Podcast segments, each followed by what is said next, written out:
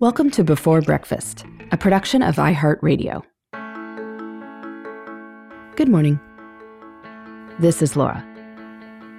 Welcome to the Before Breakfast podcast. Today's tip is that reading magazines or blogs or books is probably not your job. If any form of undone recreational reading sparks guilt for you, just abandon it. You don't have to read it. I hear from a lot of people about how they use their time and how they feel about their time. People with demanding careers and personal lives sometimes report feeling behind because they have unread books, unread magazines, and blog posts hanging over their heads. They feel pressured to get caught up on their reading.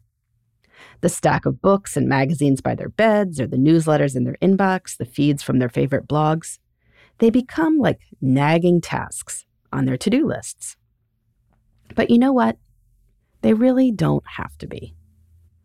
There are a lot of things we have to do in life, but pleasure reading is not one of them. When you are reading something that is not for your job, it is supposed to be fun. And that means if you stop enjoying what you are reading, you should probably stop reading.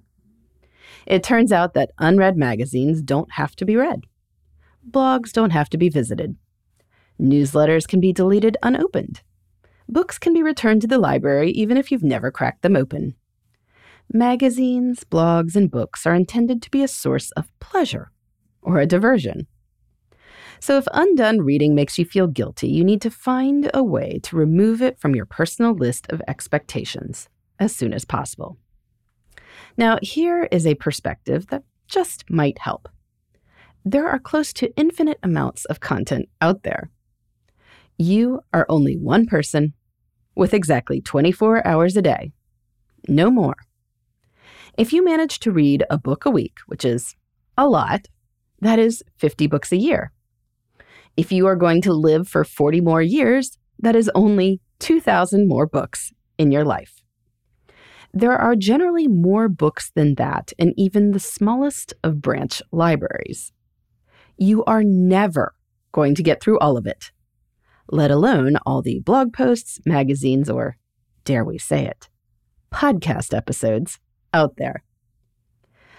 Now, I know that is one thing to know rationally. That doesn't change that many people feel the weight of their own unmet expectations. I mean, you really do like The Economist. Hey, so do I. You would, in theory, like to read it cover to cover to say nothing of all the amazing novels and helpful blog posts and, yes, podcasts out there. So that leaves the question if you do feel guilty when you see unconsumed material piling up, what should you do? Well, if you have the space for physical things here, one option is to just let it pile up and accept that there will be a big pile there, waiting for you to glean the finest bits. During a future time, when you might create a little more availability. Whenever we go on vacation, my husband and I take a stack of about a dozen issues of The Economist with us and plow through them. You can then do a purge every few months or so, dumping anything that is more than a few months old. If there was a really important article for your industry or that mentioned your company, guess what? Somebody would have told you about it you might carve out a few hours on a weekend to peruse the unread pile and read anything you are particularly drawn to. One story per issue should do it. If nothing looks good on the cover, well, into the recycling bin it goes. Then you can also consider whether you might be better off unsubscribing to things. If you don't seem to read an email newsletter anymore, well, go ahead and get off the list. If a particular magazine never quite catches your eye when it comes, or it constitutes most of the bulk in that unread pile, well, maybe better to let it go. If you find yourself continually putting off starting a book, give it to someone else. If you desperately need to read it in the future, I'm guessing you could get it back, or you could buy it again. And much as I love book clubs, if you don't really enjoy having to read books, go find a bridge club or a running group or a book club where no one actually reads the book and you just drink wine. No judgments from me. Few kids like homework, and guess what? Few adults do either. So when something that is supposed to feel like pleasure starts feeling like homework, or even just a source of guilt, dispatch it. Pleasure reading is supposed to be about pleasure, which means a lot of it is to some degree interchangeable for that purpose after a while. The pleasure is the point, not the content of the particular article itself. You probably won't know what you are missing, and you will be just as happy reading some future magazine article that comes in as you would be reading one in the pile. A magazine spread featuring a gorgeous garden, or let's say an article about innovations in business class seats on planes. Both can be interesting when you've got some downtime. So it doesn't really matter if you read one or the other.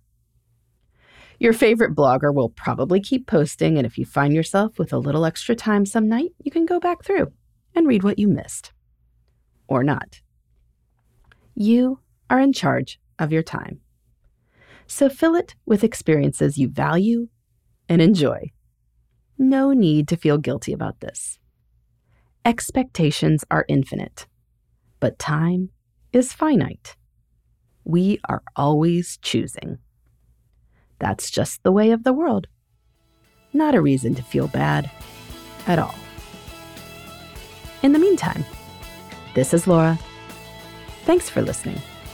And here's to making the most of our time.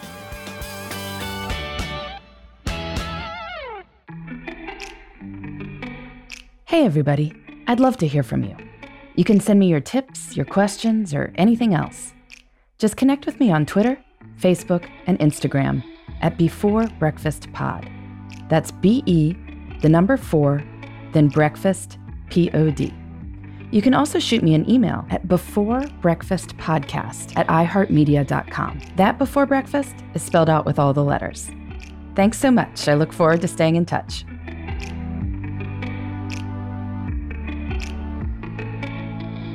Before Breakfast is a production of iHeartRadio. For more podcasts from iHeartRadio, visit the iHeartRadio app, Apple Podcasts, or wherever you listen to your favorite shows.